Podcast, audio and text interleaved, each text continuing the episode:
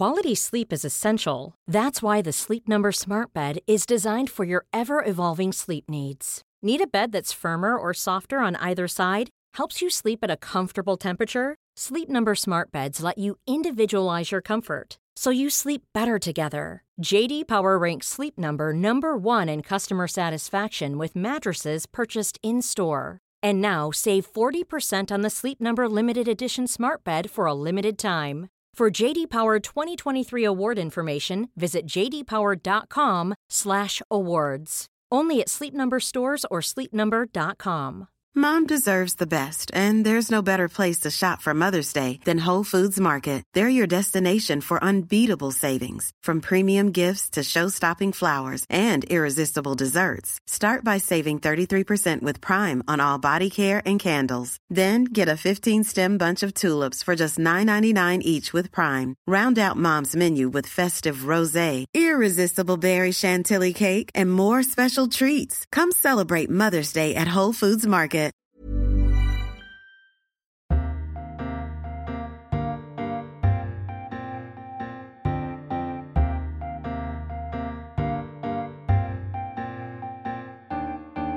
Welcome to a new episode of Freedom Books, Flowers and the Moon, the podcast brought to you every week by the TLS.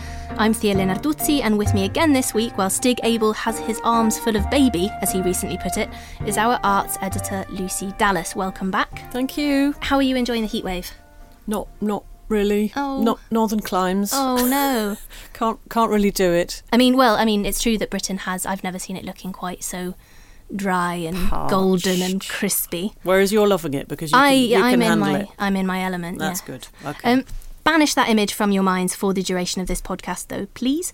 As on the show this week, we are about to immerse ourselves in the wild and windy Yorkshire moors. To mark 200 years since Emily Bronte's birth on July the 30th, 1818, we're looking back on her life and her most famous work, Wuthering Heights, with a nod or full leotarded lunge to Kate Bush's memorable track, whose anniversary we are also celebrating in this week's issue. We'll end on the story, equally wild, albeit in a completely different way, of Tommy Nutter, the rebel tailor of 1960s Savile Row, who, from restrictive working class origins above a cafe in Edgware, pulled himself up by the force of his playfully contrary imagination.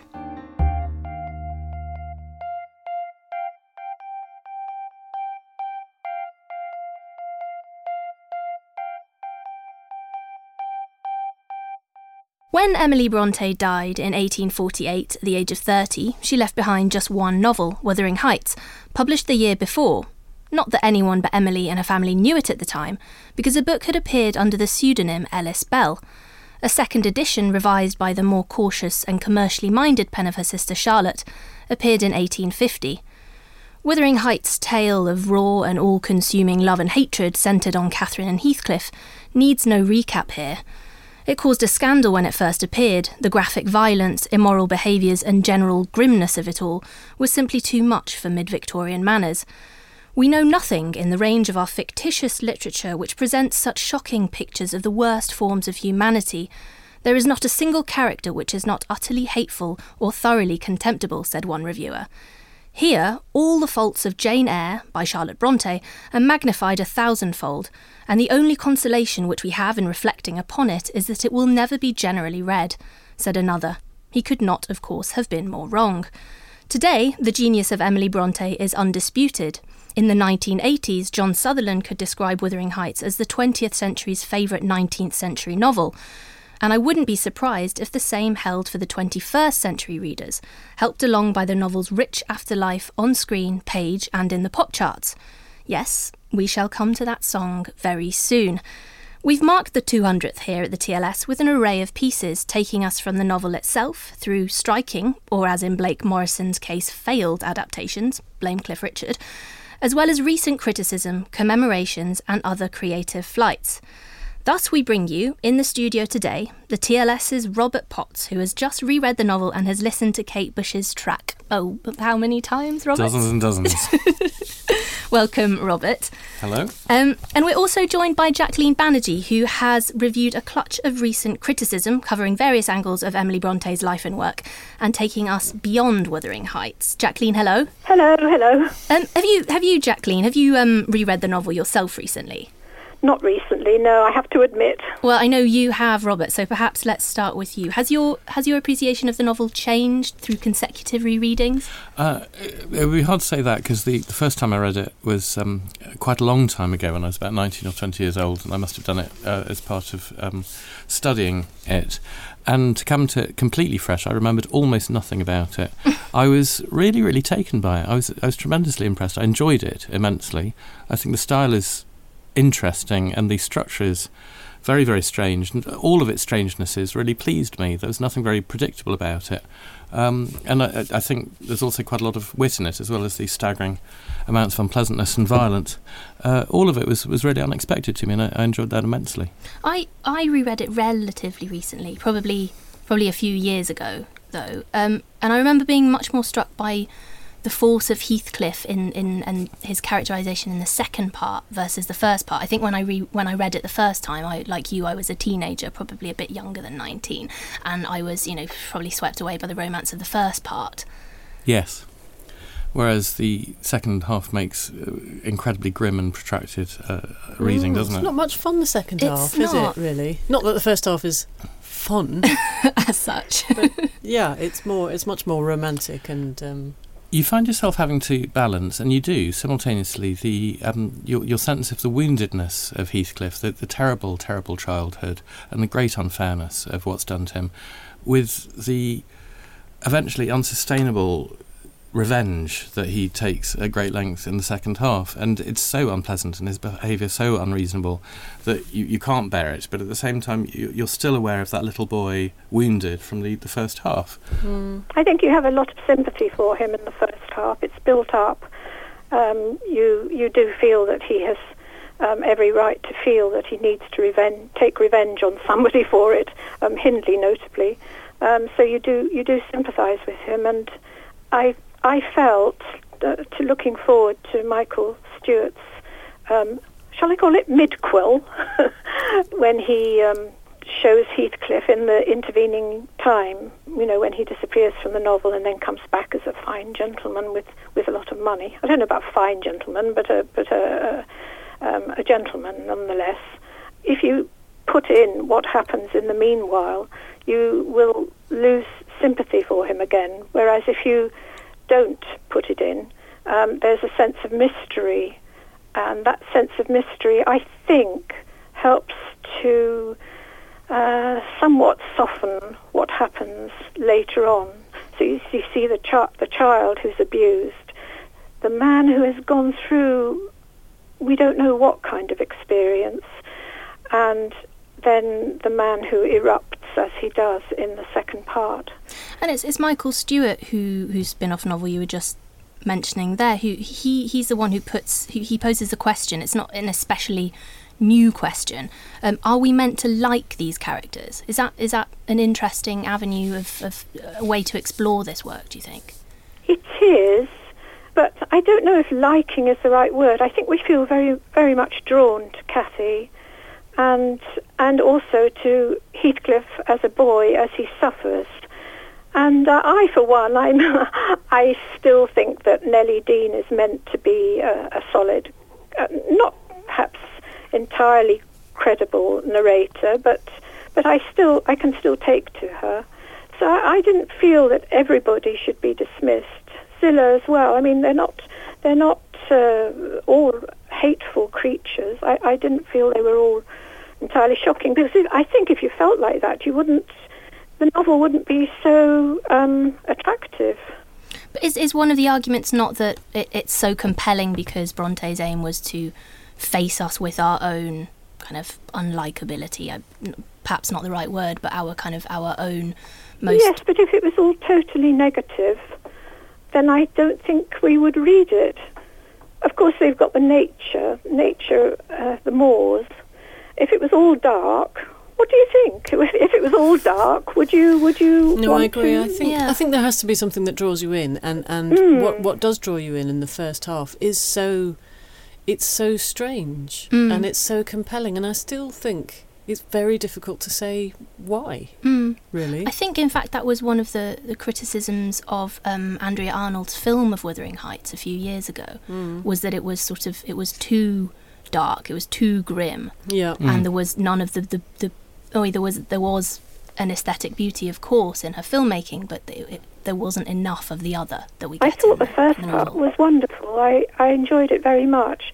With Heathcliff as a, a sort of lurking in the shadows, always Hmm. watching. I thought that was very well done, except rather difficult to watch because it's so dark. Mm. but I wasn't so convinced by the second part where they, they had an older Heathcliff and Cathy. Uh, I think that was fairly general opinion that they weren't very well matched. Yeah. Well, and talking then of darkness, as is pretty much always the case, the um, the the novel is read as a, a key to the author herself. So part of what's so attractive about Emily Bronte's character is how little we know about it, how li- how how much remains in the dark, so to speak. The same word um, that is often used to describe her novel, strange, seems to seems often to uh, to become fixed to her. Yes, Dinah Birch still says it's still strange, it's still baffling, and of course it's true. Um, but there are many ways in which it wasn't as dark as it's made out to be. Uh, it was by Mrs. Gaskell, for instance, um, because you see from um, later work, from about Juliet Barker onwards, that the childhood was much happier than it was thought to be.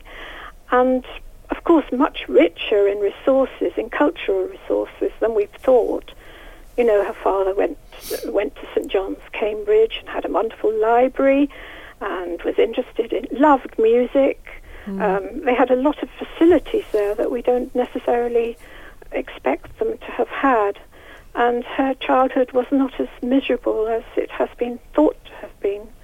And a couple of the books that you review for us this week, they sort of focus on on the life. What what new inflections do we get here? The, the disagreement over what kind of person Emily was continues, but perhaps you could start us off with um, Claire O'Callaghan's book, Emily Bronte Reappraised. What do we yes.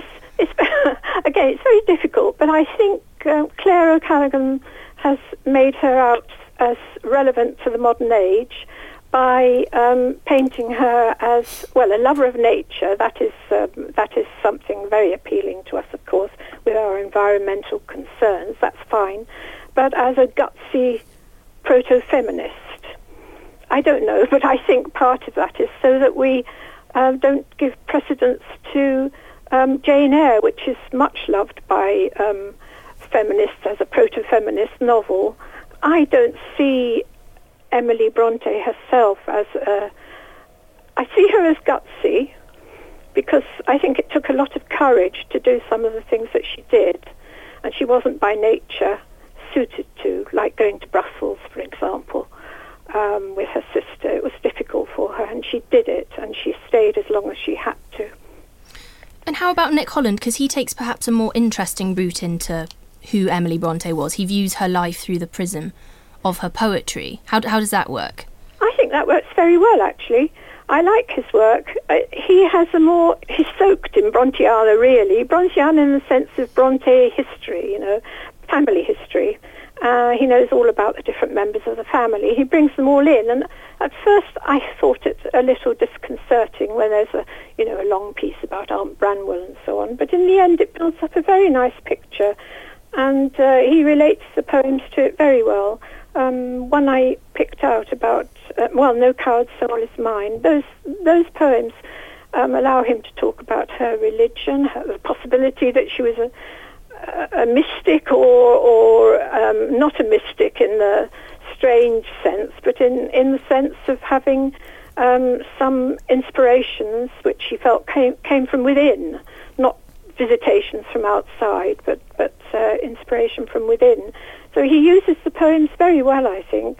There was a couple of poems she wrote when she was working in a school in Halifax, Yes. uh, and she was kind of longing to get out, Oh, out of there, which I could um, identify with a little bit because I was brought up in Halifax. Oh, were you? yes, though I wasn't. I wasn't always longing to get out of there, but it, I found it. But actually, they're very moving because she's not far away. She's in, she's teaching in Halifax, Mm. and she's incredibly homesick for Haworth, which now is you know uh, twenty minutes away across the Oh, top of the moor. It's not far. Yeah, yeah. It's really. I mean, it's not far at all. Oh. And actually, I know I know the bit where, where, where the school was. That's also up very high, Um, and it's and it's nearly up on the moors. And um, I mean, it's reasonably similar kind of terrain. It's rather kind of dark and it's Mm. quite wothery, to be Mm. honest. but I mean, I just, you know, for want of a better word.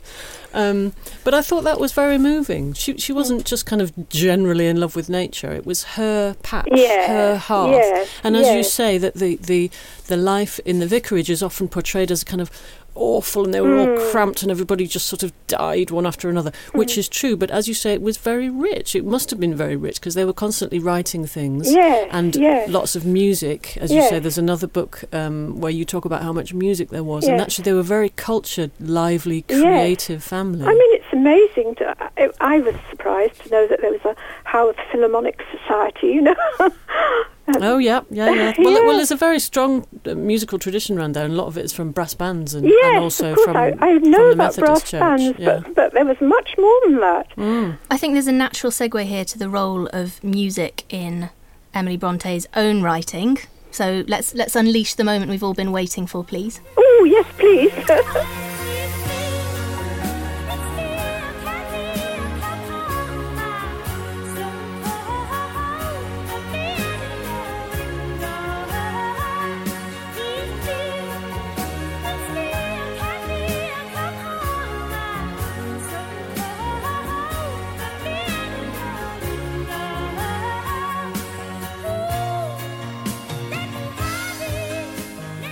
Robert, the floor is yours. First off, how how did this come about?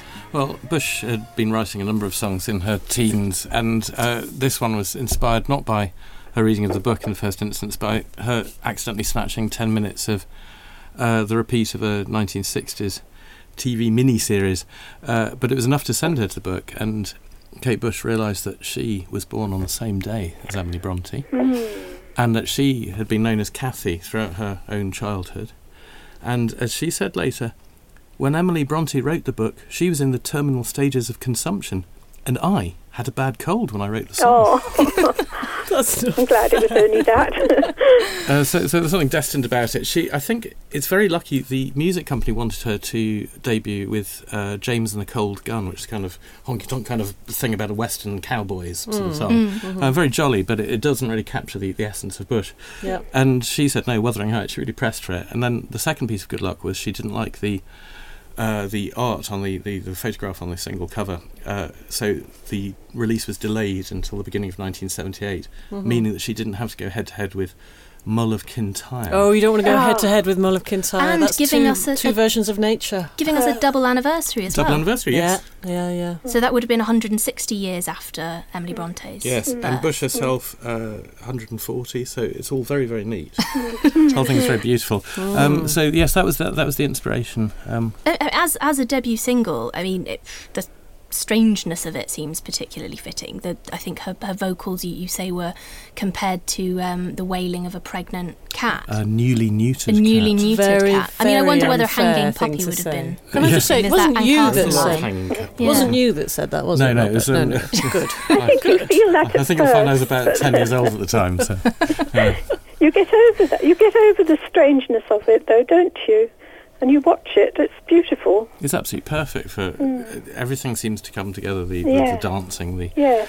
See, that's Operatic. the quality. I. That's what I'm saying about Wuthering Heights. It's there is beauty in it as well, um, intensity and beauty, and not just the cruelty that seems to be picked out a lot. I, am I right that there's a sort of resurgence of interest in horror at the moment? And Yes, Yes, yeah, there's a kind right. of creative reworking of it. Yeah, It yeah. depends on your character, I suppose, but I, or your personality. I like to see the other things as well. I, I particularly feel that the book is beautifully constructed, Mm. uh, beautifully balanced, and if you take if you take out the years when Heathcliff's away and build them into another story in the middle, it upsets that balance. I completely agree with that. You, oh, good. I thought I, I I, don't. th- I think you're I- right to make that point that the, the absence is, is crucial, and the other thing is it, the, it ends a very on a very redemptive note. Um, not not a sort of crassly romantic one, but uh, he almost Heathcliff's almost exhausted by the end. He can no longer keep taking this extended revenge against people who were only sort of related really to, to his, his, his proper targets. Um, and he's looking at them and he keeps on seeing the face of his lover in, in them. Um, but he's also just, he's, he's wrung out and they are able to reunite over books. I think there's a really crucial uh, role, just as there must have been for Emily and her sisters in their childhood, to books throughout. You, you start off with um, an anecdote um, in Cathy's diary about them, both her and Heathcliff, throwing Joseph's religious books into the dog kennel. Yes, yes. Uh, vowing I hated a good book. and the good book really, really cops it throughout Wuthering Heights, whereas other books are absolutely crucial. And it's the fact that Heathcliff is mm. taken away from education. Yep, yep. Really, really barred, cruelly. barred, mm. barred for him.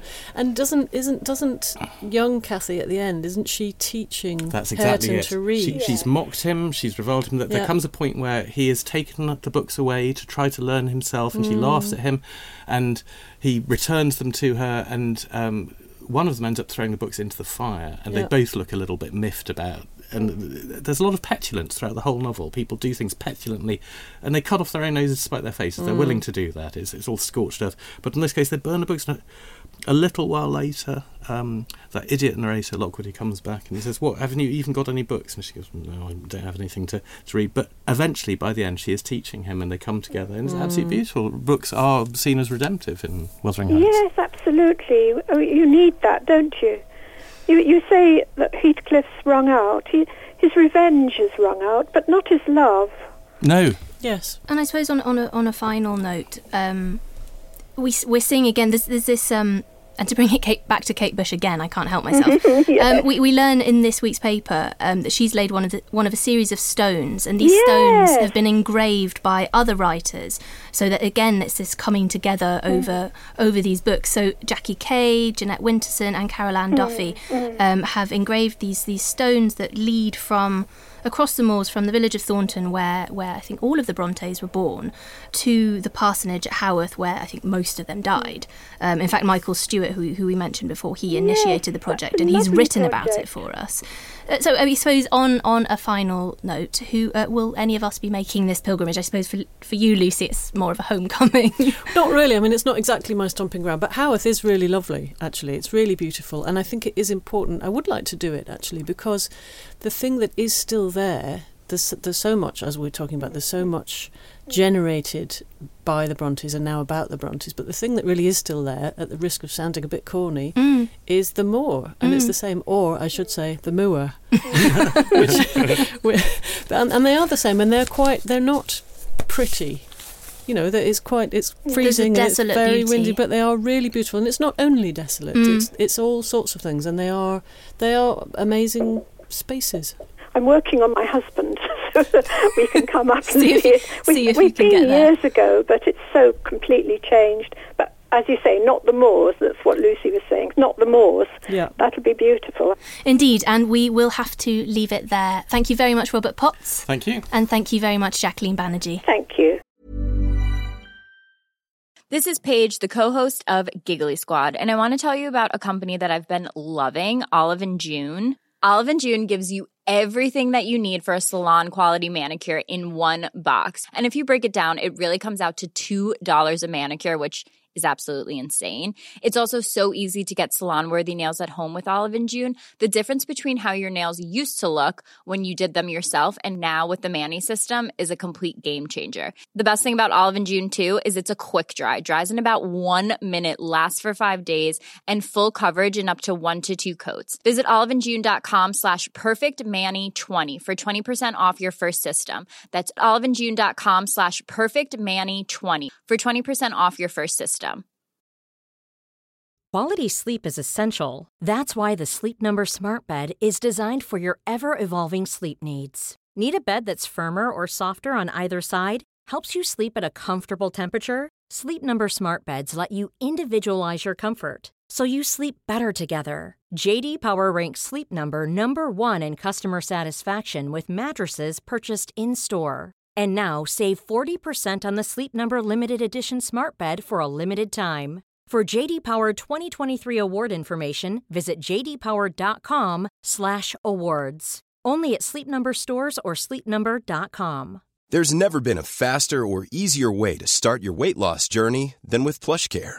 PlushCare accepts most insurance plans and gives you online access to board-certified physicians who can prescribe FDA-approved weight loss medications like Wegovy and Zepbound for those who qualify. Take charge of your health and speak with a board-certified physician about a weight loss plan that's right for you. Get started today at plushcare.com slash weight loss. That's plushcare.com slash weight loss. plushcare.com slash weight loss.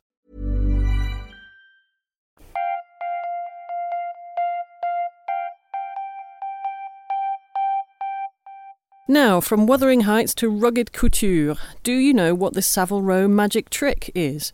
Or what RB, FS, and even SLABC mean? If you're used to getting bespoke suits from Savile Row, then you might. But for the rest of us, Mika Ross Southall is here to shed some light and to talk about the fascinating story of Tommy Nutter, the rebel tailor of Savile Row, as he's called in a new biography by Lance Richardson. Mika, welcome. Many thanks for joining us. Thanks for having me. Um, can you put everyone out of their misery, please, and explain what the Savile Row magic trick is and also what all those acronyms mean? Well, essentially, the Savile Row magic trick is a tailor being able to create a suit for you that enhances your body into a kind of heightened fantasy of itself. So, actually, the Dictionary of English Trades in 1804 explained it as a master tailor being able to not only cut for the handsome and well shaped, but bestow a good shape where nature has not granted it. Uh-huh. So, if we go back to those abbreviations that you mentioned, Mm. they would be written down by a cutter as well as a client's measurements to record the cutter's interpretation of a client's figure or figuration. So, RB, as you mentioned, means rounded back, FS means flat seat, i.e., no backside. Mm-hmm. And So not, nothing to hang the trousers on, essentially, is what we're saying. Essentially, yeah. And actually, my favourite, SLABC, means stands like a broken down cab horse. Is that really? And is that really? That's not just Tommy Nutter. That's not a, just Tommy Nutter. Savile Row It's- yeah, it's codes that they would use deliberately covert because obviously they would offend clients if they could understand what was going on. I think they would. But it was a way of them being able to make the best possible fitting suit for individual clients. Sounds brilliant. I could do with the Savile Yeah, Row let's all get ourselves uh, down That's not, not really, uh, not really in that um, area. Um, but to go back to the beginning, how did Tommy Nutter get to Savile Row in the first place, and what what did he kind of do to it when he got there? Well, it was a difficult and slightly protracted journey for him because he came from a tough working class background. His father was very traditional, patriarchal. He actually managed the cafe that the family lived above on Edgware Road. And he sent Tommy to Willesden Technical College when he was 13 to study bricklaying and plumbing, which were butch things, as mm. Tommy himself called them, that he just wasn't interested in. He loved watching Hollywood musicals, painting his room in bright colours, sunbathing. So, this three year technical college education was not what he wanted. After that, he wanted to go to art school, but again, his father put his foot down and sent him off to train as a clerical assistant at the Ministry of Works.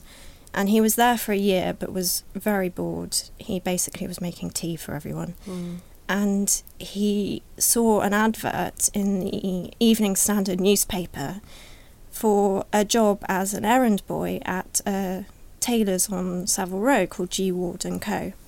So he got the job and he went to work there for nine years because it was a long apprenticeship. Mm-hmm. And then he set up a shop on his own on Savile Row, and it was totally different from all the rest of the shops on Savile Row.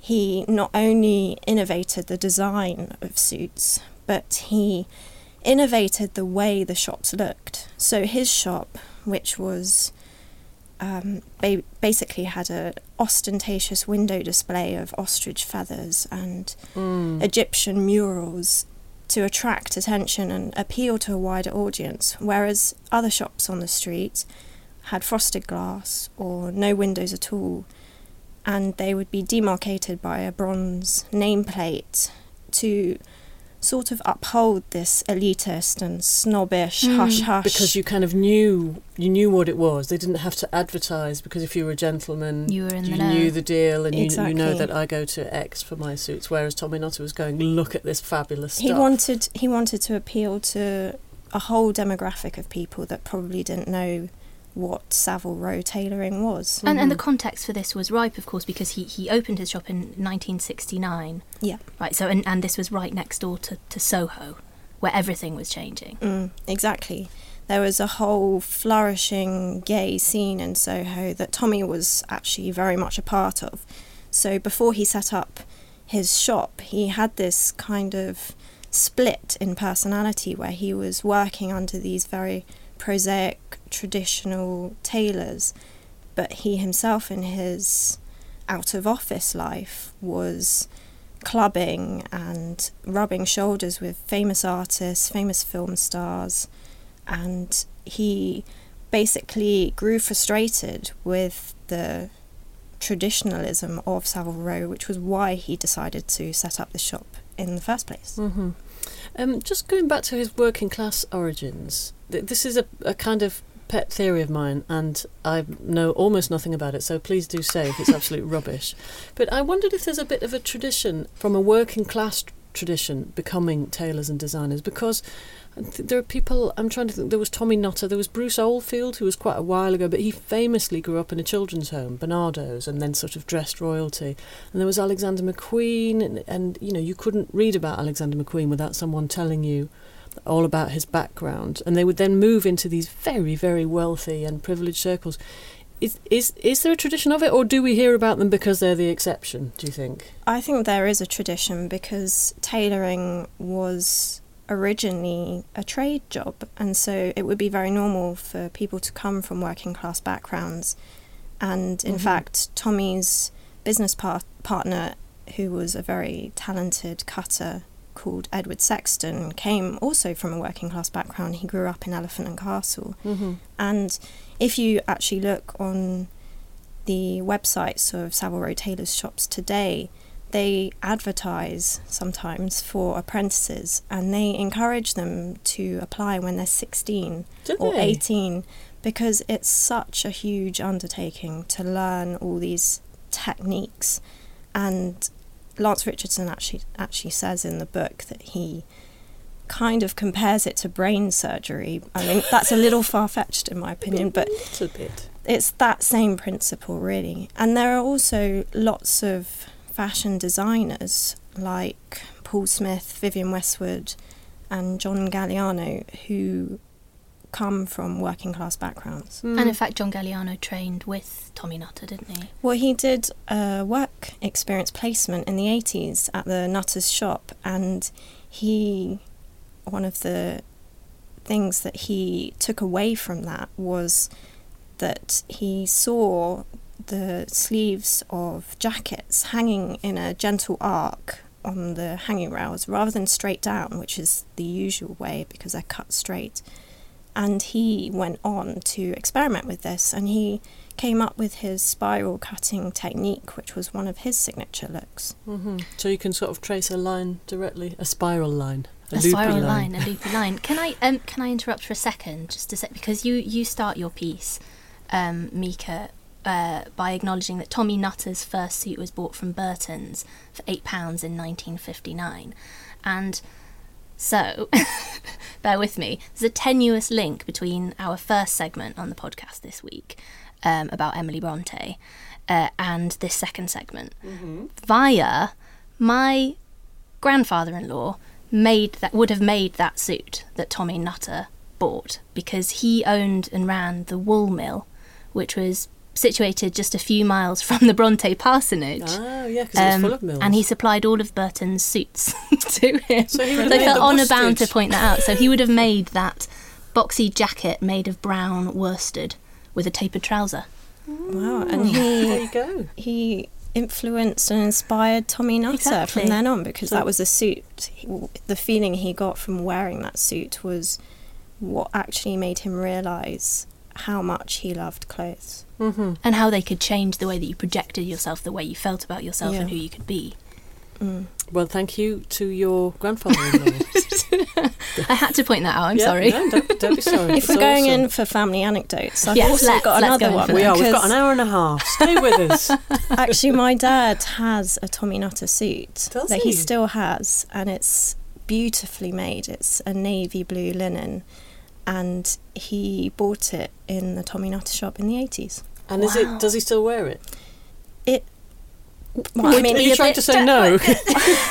not Really? it, it still fits him, but it's of a time. Mm. Yeah. Definitely of a time. Has it got Shoulder enormous pads. lapels? Big lapels, great big shoulder pads. that was part of his style, though, If wasn't I mean, it, I well? know that fashion's always a cycle, Mm. but I'm not sure that that has quite come back But yet. that's not quite back in there. But that was one of his things, wasn't it? I was going to ask you later, actually, what was his style? And wasn't that what, one of his things? Great big lapels and big shoulders and a kind of tapering waist. Was that that was one of his signature kind of silhouettes? Is that right? Absolutely, that came mostly in the 80s, but before that, he updated classic British suit templates in a way to modernise them. So his signature look was huge lapels, which were sometimes so wide that they would brush the shoulders, and tight fitting trousers, which had enough flexibility so that you could dance because he was making these suits in a way that he wanted to wear them and he Mhm. loved dancing. For the people in Soho. Exactly. In and fact, yeah, I was going to say it was it was it's all very kind of swinging 60s and 70s, and it's very groovy. And he was backed by Peter Brown, who worked with Brian Epstein, and also by Cilla Black, and who there's a brilliant list of the people he dressed.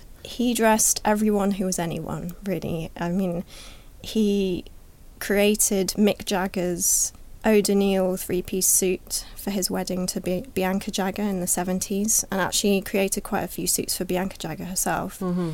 He also styled Elton John, the Beatles for their famous Abbey Road album cover. Um, yes, I read about that. Three out of four three. of them. so they? John, Paul, and Ringo all coincidentally Mm. turned up to shoot this album cover wearing Tommy Nutter suits, and they, they didn't plan that. They just had, those are the suits they had. Whereas George, George was, wasn't interested. George was wearing. I was talking about this with another editor at work. George is wearing double denim. In fact, which is Oh, a difficult look to pull off, but George George does. it. He, He does. does. Yeah, Of course yeah, he does. He does. And there were lots of artists like David Hockney and Mm. Twiggy, um, and he actually also created the Joker costumes for Jack Nicholson in the Tim Oh, Burton way. Batman films in the Yes, I 80s. Yeah. heard about Wow. that because he said that nobody else could do the frock coats. Is that right? That Exactly. They weren't able to do it. They just didn't have the kind of. technique. Yeah, whereas that did. was Tommy's trade, and also the wide shoulders. Yeah, and he Mhm. so his his his designs went far and wide, but he he drew his inspiration from equally as wide a source or an array of sources, didn't he? Because you mention uh, Jaws, the Falklands War. I mean, these are quite unlikely things for. I would have thought for a tailor to draw inspiration from. Absolutely, I think he just had a lot of fun Sounds like it. and and sort of pushed what he could get away with. I think that he was this charismatic, beautiful, statuesque figure that people wanted to spend time with, wanted to emulate, and so he created these designs under his label and his brand. He he effectively created a brand that people wanted to buy. Mm-hmm. And it's obviously, as you say, still still going strong. Also, some of the some of the suits are still going strong in your dad's wardrobe. um, I'm afraid we're going to have to leave it there. But I did want to say, because your piece and in fact the book you reviewed end on what you call an endearing revelation, which it, it very much is. Um, when Tommy Nutter told an interview what it was that made him happiest, can you um, tell us what that is? Yeah, it's a very funny and unexpected moment coming from this man who's a seeming extrovert, in that he says that what makes him happiest is not working or socialising, but watching Coronation Street. And he quotes John Betjeman, who said, It's a half hour of sheer bliss. There you go. That's the TLS podcast brought to you by Coronation Street. Thank you very much, Mika.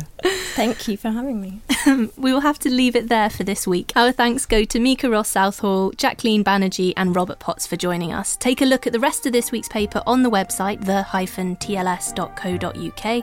or pick up a copy in the shops. Also, in this week's issue, you'll find Joe Moran on the problem with employment that is insufficiently rewarding, a look into the world of free climbing, Judith Flanders on the empathetic myth making of the photographer Dorothea Lange, Michiko Kakutani on issues with truth in modern America, and much more. Next week, Stig will be back in the studio, Lucy and I will be away, and this great game of musical chairs will continue. For now, though, from Lucy and from me, goodbye.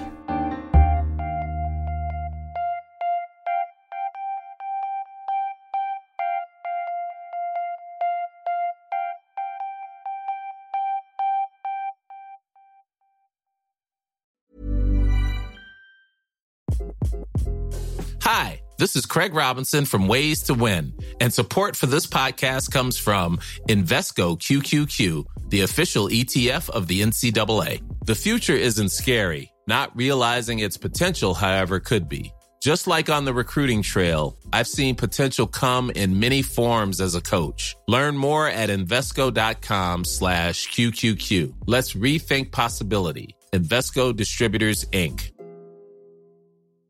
Normally, being a little extra might be a bit much, but not when it comes to healthcare. That's why United Healthcare's Health Protector Guard fixed indemnity insurance plans, underwritten by Golden Rule Insurance Company, supplement your primary plan so you manage out of pocket costs. Learn more at uh1.com.